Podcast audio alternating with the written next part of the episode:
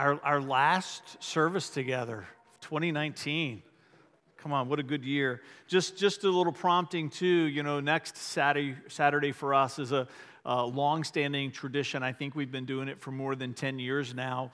Uh, it's an annual sharing service for us that years ago uh, we really felt like God just prompted our heart to make the first service of the new year a time uh, during the, the sermon portion for people to just, just a couple of minutes, just to take turns, just sharing about uh, what God has done in their, in their life this past year. And so that's become just a, a celebrated, welcome tradition. So I just want to encourage you in that way to be thinking about that as you come next week, that you can come ready to share a little something about what God's been doing uh, in your life and in your heart. So, uh, as part of this series, too, we've been doing a little bit of a, uh, of, of, a meme challenge on social media. And uh, so I've, I've picked, uh, you know, we've been doing our, our, favorite one each week, and then I've been doing a giveaway. So since it's our last week, I've, I've got three I picked. So uh, I, I want to do a couple of honorable mentions, and then I'll, I'll give the winner to the coveted City Life Turf. So this is, this is my first honorable. This is the four stages of life. You believe in Santa? You don't believe in Santa, you are Santa, and then you look like Santa. So, all right, that's my first honor. All right, this is my next honorable mention, right? How it feels when you take down your tree and decorations. Right? Is that not true? You take your decorations down to like everything's like somebody came in and stole all your all your furniture. This is all right, this is the one I still have, but this is like a stay-at-home parent talking to Santa for what they want for Christmas. I want a magical unicorn for Christmas. Santa says, be realistic. You say, okay, I want five minutes to myself each day to drink my coffee and to pee in peace. Santa says, okay, what color unicorn would you like? So that's for, is Christian Rosmondo in here? Is she in here? Yeah, she's in the back. All right, those are from Christian Rosmondo. Merry Christmas. Get the coveted cup. There you go. Thank you. So good. So, our series, Prepare the Way, that we've been in, this might be the shortest series that we've ever done, just a little three week Christmas series that we've been working through together. If you've got your Bible, you can turn to Matthew chapter 3.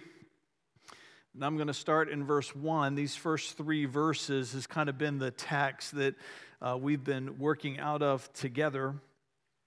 Matthew chapter 3. It says, In those days, John the Baptist came to the Judean wilderness and began preaching. His message was repent of your sins, turn to God, for the kingdom of heaven is near. Each one of our weeks has been an exploration into each one of these commands.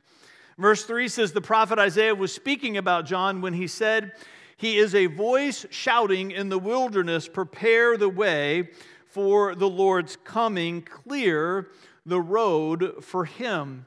Now, this is the thought that we've been looking at each week that Jesus, He is our King, traveling from heaven to earth to be with us, to rescue us, to save us. And John the Baptist is reminding us that the work of preparing our hearts for his arrival is no small task. It's why he connects it prophetically to Isaiah when it talks about mountains being brought low, valleys being filled or exalted, the crooked straight and the rough places plain. It's, it's part of what God is saying to you and me is, is preparing our own hearts for the coming of Christ. It's hard work and sometimes feels impossible. And this idea of preparing your heart for the coming of Christ isn't just about the first time he comes when you make a vow of devotion to him, or what we like to say, you take your first spiritual breath, or what you find in John chapter 3, the phrase being born again, that preparing the way for Christ is a lifelong journey. The geography of the heart is vast. And Jesus wants to travel into every part of who we are.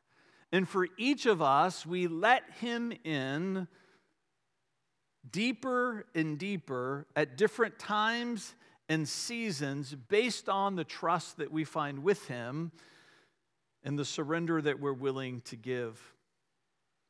And what we saw in this series, and what we're going to finish up with tonight, is each one of these commands that were given is expressed uniquely through the Christmas narrative that there are three epic journeys that we find in the Christmas story.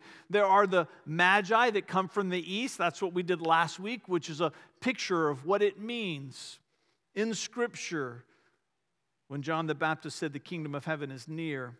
What we find is that when the Jesus' family escaped to Egypt, that this was a picture for us of what it means to repent of your sins. And then tonight, as we look at Jesus' family coming out of Egypt, going to Nazareth, that this for us illustrates the command for you and I to turn to God.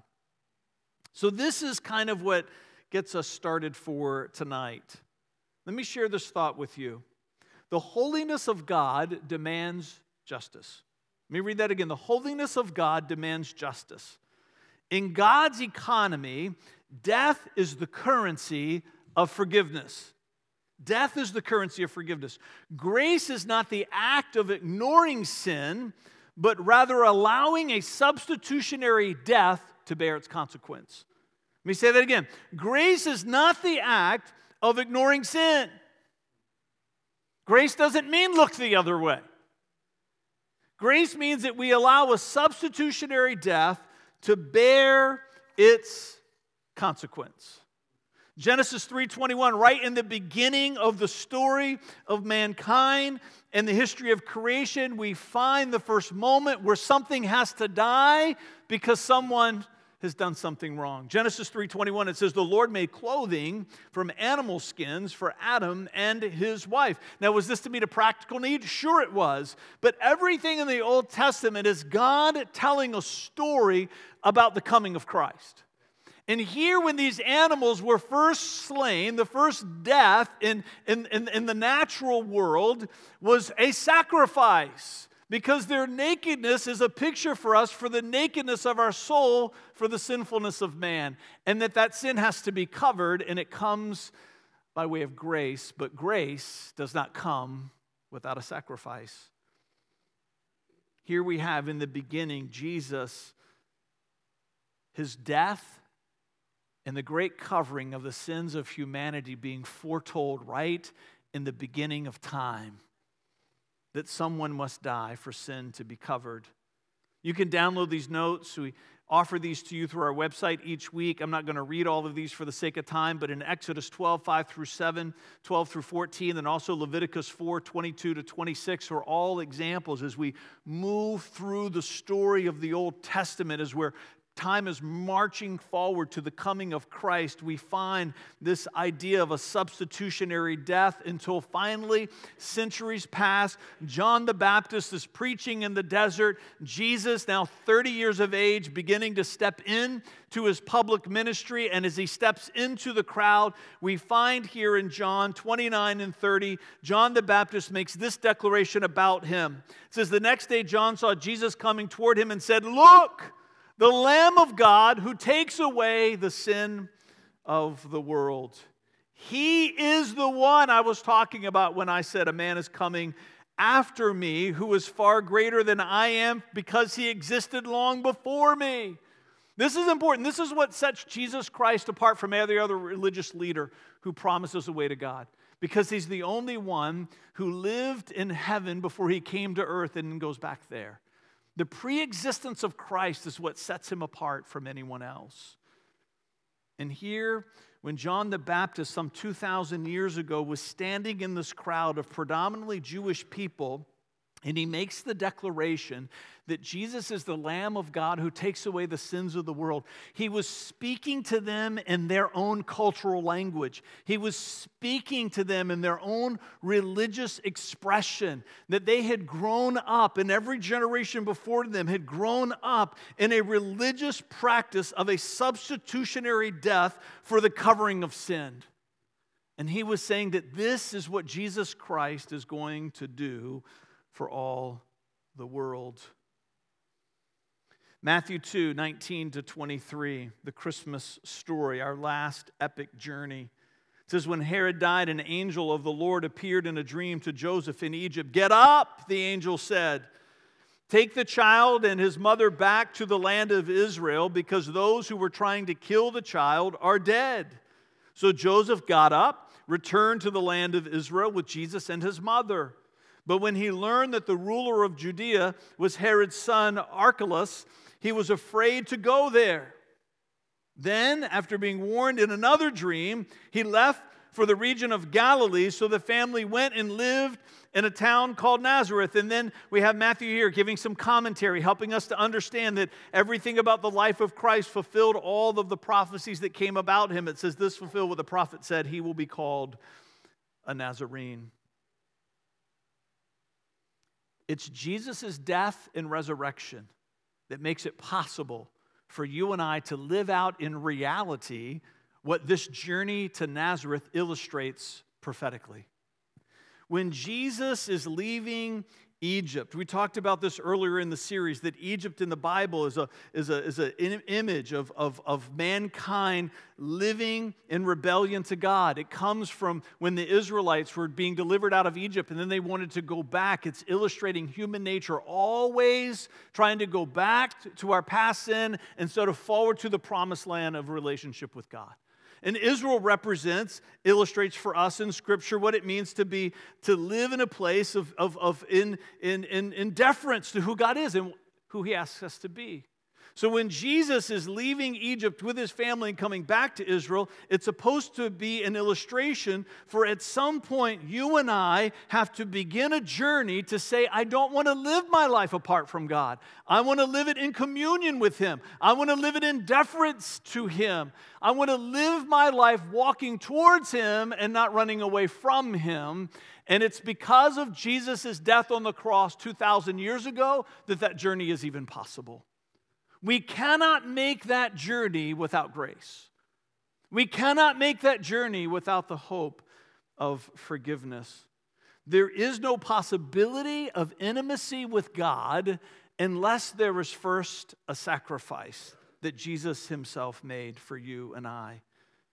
You know, the message that we talk about here as a church and have for some time is heaven now, heaven forever. When you make a vow of devotion to Christ, heaven is promised to you. That's the heaven forever. That's why we spell that with a capital H. But the heaven now is with a lowercase h. That's talking about fulfillment and meaningfulness in this life. When you make a vow of devotion to Christ, heaven is waiting for you, but the journey towards life with God is just getting started and it's a lifetime of work. Are you preparing the way for Him? So, what does it look like to turn to God? For these last couple of weeks, we've been saying in order to prepare the way for Christ to find his way into every area of our life, for our whole life in fullness to be lived out in submission to him completely, to move out of this compartmentalized Christianity that so many of us suffer under. We, have got to be willing to repent of our sin. We've got to be able to walk in this idea of the kingdom of heaven is near. It's not just a declaration, it's a command. And then tonight, this idea we've got to be willing to turn to God. And turning to God is practical, there's work to be done. We're going to be talking a lot tonight about our praxis booklet that we give out. It's free. See somebody in a blue shirt if you don't have one, they'll give it to you. It talks about what discipleship is for us. In the end, turning to God is devoting yourself to a life of being a disciple. It's following after Christ into relationship with God and his purpose for you here on this earth. John 14, 15 reads this way. If you believe in me, Jesus says, obey my commandments. It's the beginning of parenting, right? That's what we teach our children. If you really love me, you will do what I say. And if not, you will be punished. Hello, Parenting 101, that's for free. Just throwing that in tonight if you got kids. Right? Uh, no, no, it's this, this, it's this idea. We understand, right? Jesus is not saying to you and me, do what I say because he's a tyrant and a dictator. See, poor parenting is being a tyrant and a dictator. It's, it's just wanting your kids to do what you say because you want your life to be easier. That's not parenting. That's not parenting. Wanting your kids to do what you say because you're trying to help them understand the wisdom and judgment of good choices and because you're nurturing in their heart a desire for virtue, that's good parenting because you want there to be peace in your home. See, good parenting demands obedience, not because you're a dictator, but because you're trying to create alignment in your home by getting everybody on the same page. When Jesus says to you and to me, if you'll love me, you'll keep my commandments, it's not because he's a tyrant and a dictator. It's because Jesus understands that until you walk in obedience to Him, you will never walk in intimacy with Him. If death is the currency of forgiveness, commonality is the currency of intimacy. We cannot have a sense of closeness with God until our hearts are aligned with Him. So Jesus demands of us obedience, not because He's got an ego, but because He's got the biggest heart that's ever been created. He's inviting us into alignment with the kingdom. He's inviting us into intimacy with the Father. And he's saying that if you're not willing to yield to him, we will never experience the fullness of closeness with our Creator that's humanly possible. He does not demand obedience to us because he's angry at us, because he's frustrated with us, because he just wants a moment of peace. He calls us to obedience because he wants us to experience and to be satisfied at the very depth of our greatest need as a human being, and that's intimacy with God. So we teach here, they're in this book, Jesus' six commands. In fact, I believe and teach that all of Christianity flows from these very six commands that Jesus gives. Again, I'm just going to reference them for the sake of time. I'm not going to read each one individually. But the first one we see is follow Jesus. None of this is possible without first making a vow of devotion to Him. So we express this idea of following Jesus as devotion to Christ, mean devoting ourselves to Him above all else. John 1:43 we see an example of Jesus calling some disciples. He says to them, "Come and follow me." At some point Jesus says to you and I for the very first time, "Follow me." And we have a choice that we have to make. For me, that was in December of 1990. I talk about it often. That's a moment where I chose to follow Christ. And then you have to choose to follow him every day for the rest of your life. The second command is to love God. We find it in Matthew 22, 22 37 when someone came and said, What's the greatest commandment? And Jesus said, love your Lord your God with all your heart, soul, mind, and strength. Why? Because intimacy with God is part of the kingdom. You got to be willing to love people. John 13, 34, where Jesus says, Love others the way that I have loved you. Right? He started on the day that they said the two greatest commandments. He said to love the Lord your God with all your heart, soul, mind, and strength. He said, love your neighbor as yourself. And then that same week, he said, no, no, I'm going to give you a new command. And he upped the ante. He said, no, I don't want you to just love people the way that you want to be loved. I want you to love people the way that I've loved you. It's a whole different standard. We've got to be willing to care for other people to the depth and degree that Christ has cared for us. See, these are the things that define the culture of the kingdom of heaven. People who are devoted to Christ, people who are pursuing intimacy with God, people who are willing to care for one another at their own expense. And then we get to Matthew 5 48 when he says, Be ye therefore perfect, the capstone of the beginning of the greatest sermon ever preached and the Sermon on the Mount. Now, you and I are never going to be perfect, but Jesus says, Don't ever stop reaching for it. We call it your Matthew 548 priority. Have something that you're working on. Have the courage to change. Don't settle for mediocrity of your day. Matthew 28 19. Does it just say 28 19? It does, doesn't it? That's a little quiz for you. I should have asked somebody and done a giveaway with that, huh? Matthew 28 19, the Great Commission. Jesus says, Hey, don't keep all this to yourself. Tell the world. Diligence in mission. Acts 1 8, receive power, equipped by the Holy Spirit. You, you, you see what Jesus is doing here? He's creating alignment amongst his people. He's saying to you and to me, let, us all give our lives to these six things because these six things matter to God.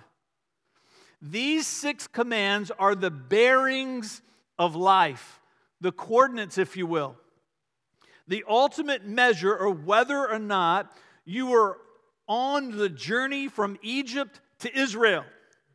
Are you turning to God? Are you preparing the way? So when you look at these six, it gives you an opportunity to ask yourself are these the six things that stir my heart beyond anything else? Even more than sweet tea and Krispy Kreme donuts. Come on. There has to be some things in your life that you say, these are more important to me than anything. You might say, Whoa, Fred, that's be careful. My marriage is important. I would say it should be. Being a parent is important. I would say it should be. But what I would say to you, if these six things are not more important to you than those things, then you will never be the parent and you will never be the spouse that you could be. Because when you align your heart with God, you're ready to now align yourself with people. And without the one, you cannot and will not have the other. Six commands. If I'm going to obey six commands, then I've got to be willing to walk in 12 pathways, even Pastor David's F word of Christianity. Jeremiah 6:16, love this verse.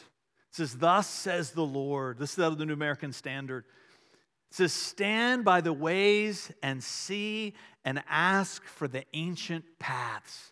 See, there's some things in this life that are timeless says, stand by the ways and see and ask for the ancient paths. That's why we call we don't call them spiritual disciplines, although they are, we call them pathways because of this text, because these things take us somewhere. Where do they take us? They take us into the six commands and into a life in alignment with the heart of God.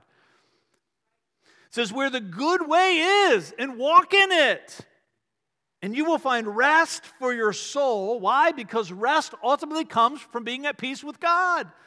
You will find rest for your soul. And then they said, We will not do it. Don't let that be the story of your life. He lays it out for us. He gives us this invitation. It's through the death of his own son that he even makes it possible. And so oftentimes we still say, No, I'm not interested.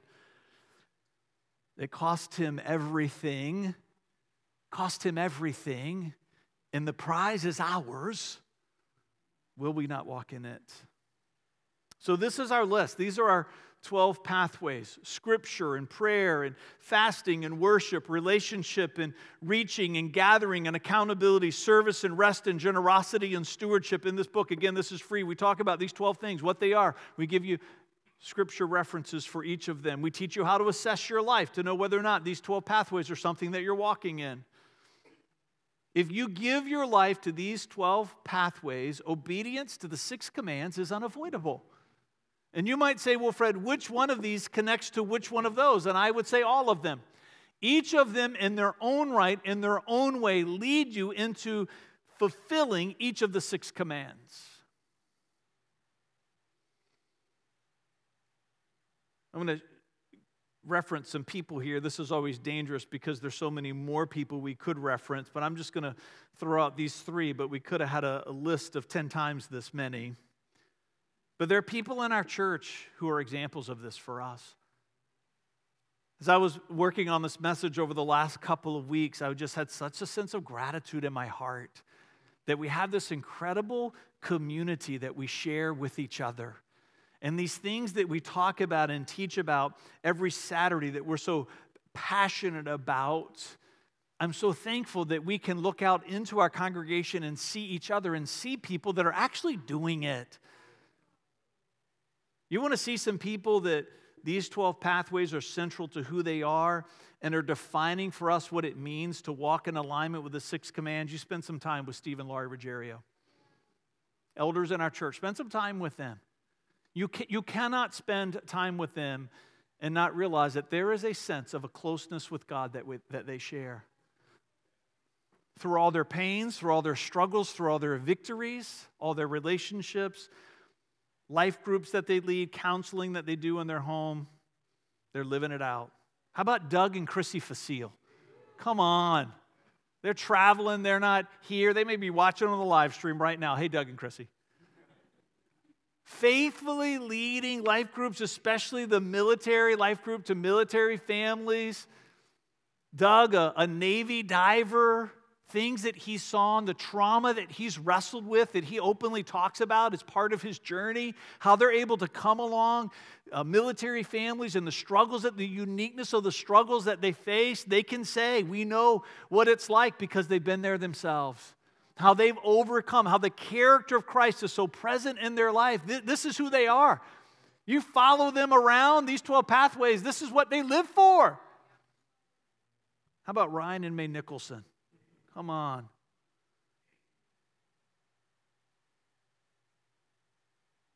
They are precious people. Their story, their journey, what they've endured in life.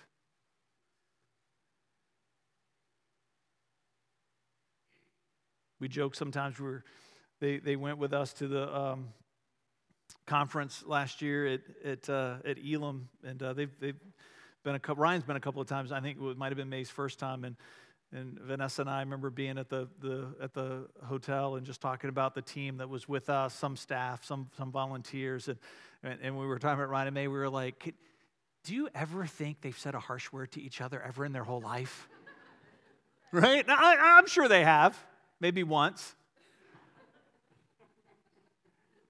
They are two of the kindest, most compassionate, gentle, faithful, loyal people that you could ever meet. Salt of the earth, they are. Right? We could just we could keep going with this list. We don't want to be a church that just talks about it. We want to be a church that lives it out. If you're looking for a church, whether or not it's this church or not, that's not what matters to us. But what I would say to you, spend some time there. Make sure that what they're talking about is being lived out through the people that are leading. All right, how about a little participation moment? We like a little participation here at the City Life Church. How, how about things, maybe even Christmas gifts that were given when you think about what you got, similar when you were a child, that represent some massive technological advancement or change? You raise your hand, I'll point to you. Somebody over here. What's that? Yeah, PlayStation. I know. How many of you grew up with an Atari? Yeah. We were mesmerized by a little dot that bounced from one side of the screen to the other. Somebody else. Steve, did you have your hand up? Laura had iPad. iPad, yeah. How about devices that we have? Somebody else over here, Dave. AirPods. AirPods, yeah. Earpods. AirPods? AirPods. AirPods. I don't even know what they're called. but they don't even have wires on them anymore. No. I know it's witchcraft, but we use them. Somebody else. Somebody else had a hand up. Anybody in the middle? All right, I'm going around the back. Danielle? Yes? DVD players? Upgrade for the VCR, the blinking clock that you could never figure out how to change. Daniel? iPod Nano. iPod Nano. Yes. Come on. Somebody else? Oh, Xavier? iPod Touch. It's all about the technology, right? Stan? Yeah, thumb drives, storing data, computers. Marcus? Phones. And today's your birthday, is it not? I know. How about how about a little Starbucks? A little Starbucks. It's, it's Christmas every week at the City Life Church. Okay, I've got a little technological advancement I'm sharing from my past, but I think I might need some RC volunteers. Let's see how many volunteers I need. One, two, three, four, five. I'll take not, 10 volunteers. Any RCers? Anybody bold enough? Do I have 10? Do I have 10 youth? Are there 10 people here that will be counted? It's like the Fellowship of the Rings. How many are coming? How many? Do I have 10? Take one of these. And you guys get in a line right here on the steps. Oh, no, you, you got to participate. See, you don't know what you're volunteering for, but that's how we do it here at the City Life Church. All right. Don't put that mint in your mouth yet. Don't do it. All right, I got three more. Three others. Oh, come on, Landon. Anybody else? Two more? Two more youth? All right, this is what we're going to do. We're going to let you experience the 80s. All right, everybody open their mouth. You got to trust the pastor. Oh, oh, open up. Up, up, up, up. Oh, you come, you, you, you. That's so great. Here we go, here we go. Oh, come on. How about a hand, round of applause for some of you volunteers? Nice. How, how many of you grew up knowing what this is? Where, where are my children of the high school in the 80s? Okay, you, you, how, how many of you went in the 80s went to a high school dance Oh, come on. Don't be shy. And you had one of these in your pockets because you were hopeful. Yeah. You know what I'm talking about? Little mm-hmm, on the dance floor. Now, of course, our youth are not going to use it for that same purpose. What they're going to use it for are for their parents when you come at them with coffee breath in the morning. So just be prepared. You might get a little one of these in the mouth. Right? There's all kinds of ways that history has moved forward to help us have fresh breath in all kinds of moments, right? Gum and mints, the Binaca Blast. I don't even know why this still isn't a thing. It's awesome. The kids are like, that tastes terrible. Mm-hmm. It's okay if it tastes bad, but it makes your breath smell good. But there are some things in this life that they're never going to change because they were perfect when God created them. From the very first moment in time where someone prayed for the very first time until today, prayer has not changed. It's about a human being opening their heart in a moment of vulnerability to their Creator, either in a declaration of praise or a cry of despair. It is prayer, and it has not changed. The wisdom of Scripture, it does not change. Now, the ways in which these things come to us, sure, the way in which we read our Bible today by turning there or turning something on compared to flipping there and thumbing through pages for decades, we understand that the methodology or the means by which it comes, the kind of music that we sing, it's different than the kind of music that inspired worship 2,000 years ago. But the pathway, it's unchanged, it's timeless. It is timeless. The means of pathways may continue to innovate, but at their very essence, these ancient pursuits are timeless. So I'm asking you tonight are you preparing the way? Are you preparing the way? For Christ to find his way into every area of your heart? Are you aligning yourself with these six commands through the pursuit of these 12 pathways? Because when you walk in the 12, you obey the six, and something begins to happen inside of you. You begin to become the 24. All of a sudden, transformation begins to take place in your heart, and virtue begins to grow in you that you and especially sometimes others thought were impossible.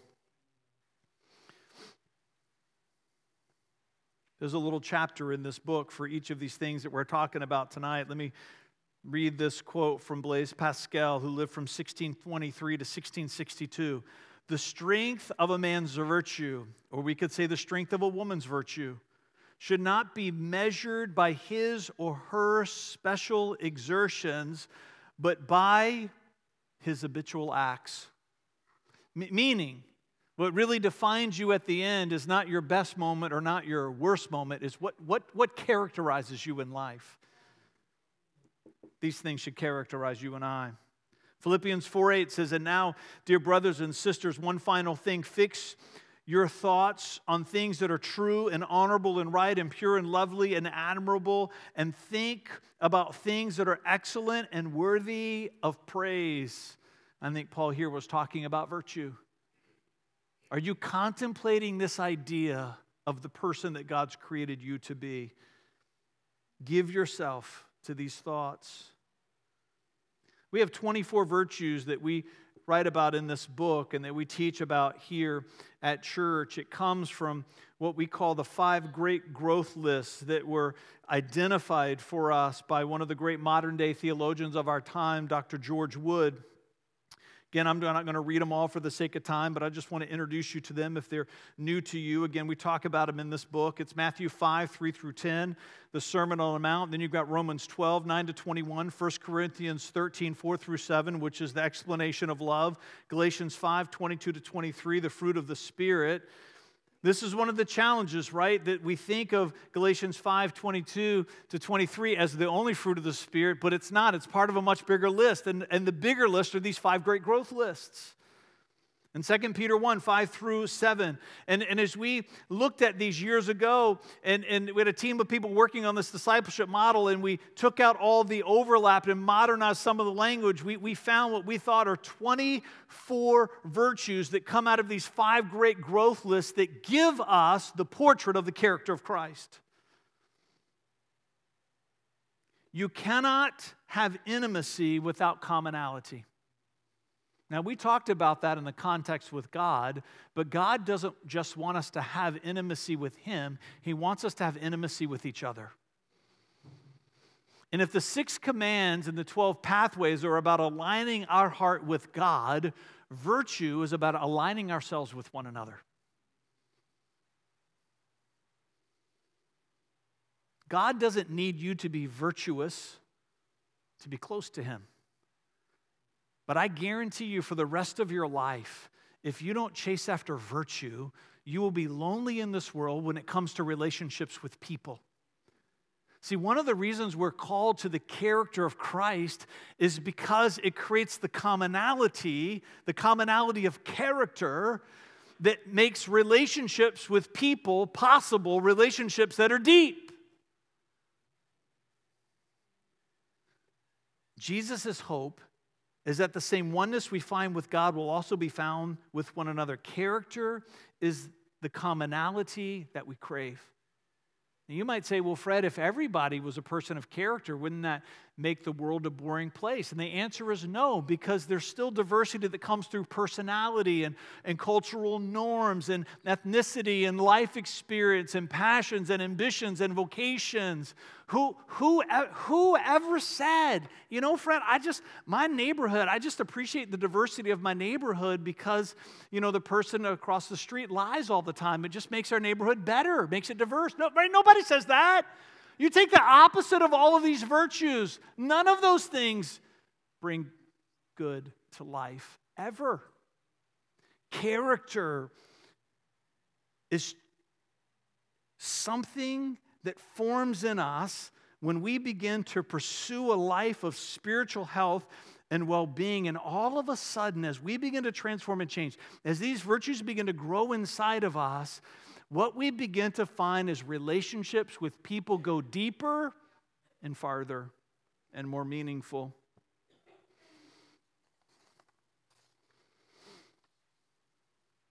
The Bible calls us to harmony with one another because God expects us to experience intimacy in community through commonality of character. Here it comes. Unfortunately, too many Christians today are more concerned with being right in dispute instead of being righteous in relationship. Let me say it again. Too many Christians today are more concerned with being right in dispute instead of being righteous in relationship. Are you preparing the way? I'm going to invite the worship team to come back. Matthew 3 1 through 3. We're going to finish as we started. In those days, John the Baptist came to the Judean wilderness and began preaching his message Repent of your sins, turn to God. The kingdom of heaven is near. The prophet Isaiah was speaking about John when he said, He is a voice shouting in the wilderness, Prepare the way for the Lord's coming, clear the road for him. Stand with me. Father, as we step into this moment of worship, as people come to the altar to prepare themselves to pray with others who are here, God, we just, we still our hearts. We still our hearts. So that in, in moments like this, even though we are, are many in this room, it would be for us as if we are the only one present. And that we would be able to just pause, that we'd be able to just slow things down for a minute and listen with an ear that is on the inside that you created us with to know your voice, with a heart that can feel your presence. It may be for each of us as we leave 2019 in just a few days and head into 2020 that we would be willing to ask ourselves this honest question Are there any areas of our lives, Jesus, that we've not invited you into yet? And may it be that something tonight or through something of this series has given people the courage to prepare the way. As hard as it might seem, as afraid as we might be, God, help us. Breathe life into us so that courage and trust would come, that we would invite you in to even the darkest of places of our hearts, that you might bring the light and the healing and the hope that only you have. In Christ's name, let's worship together. If you need someone to pray with you, there are people here at the front.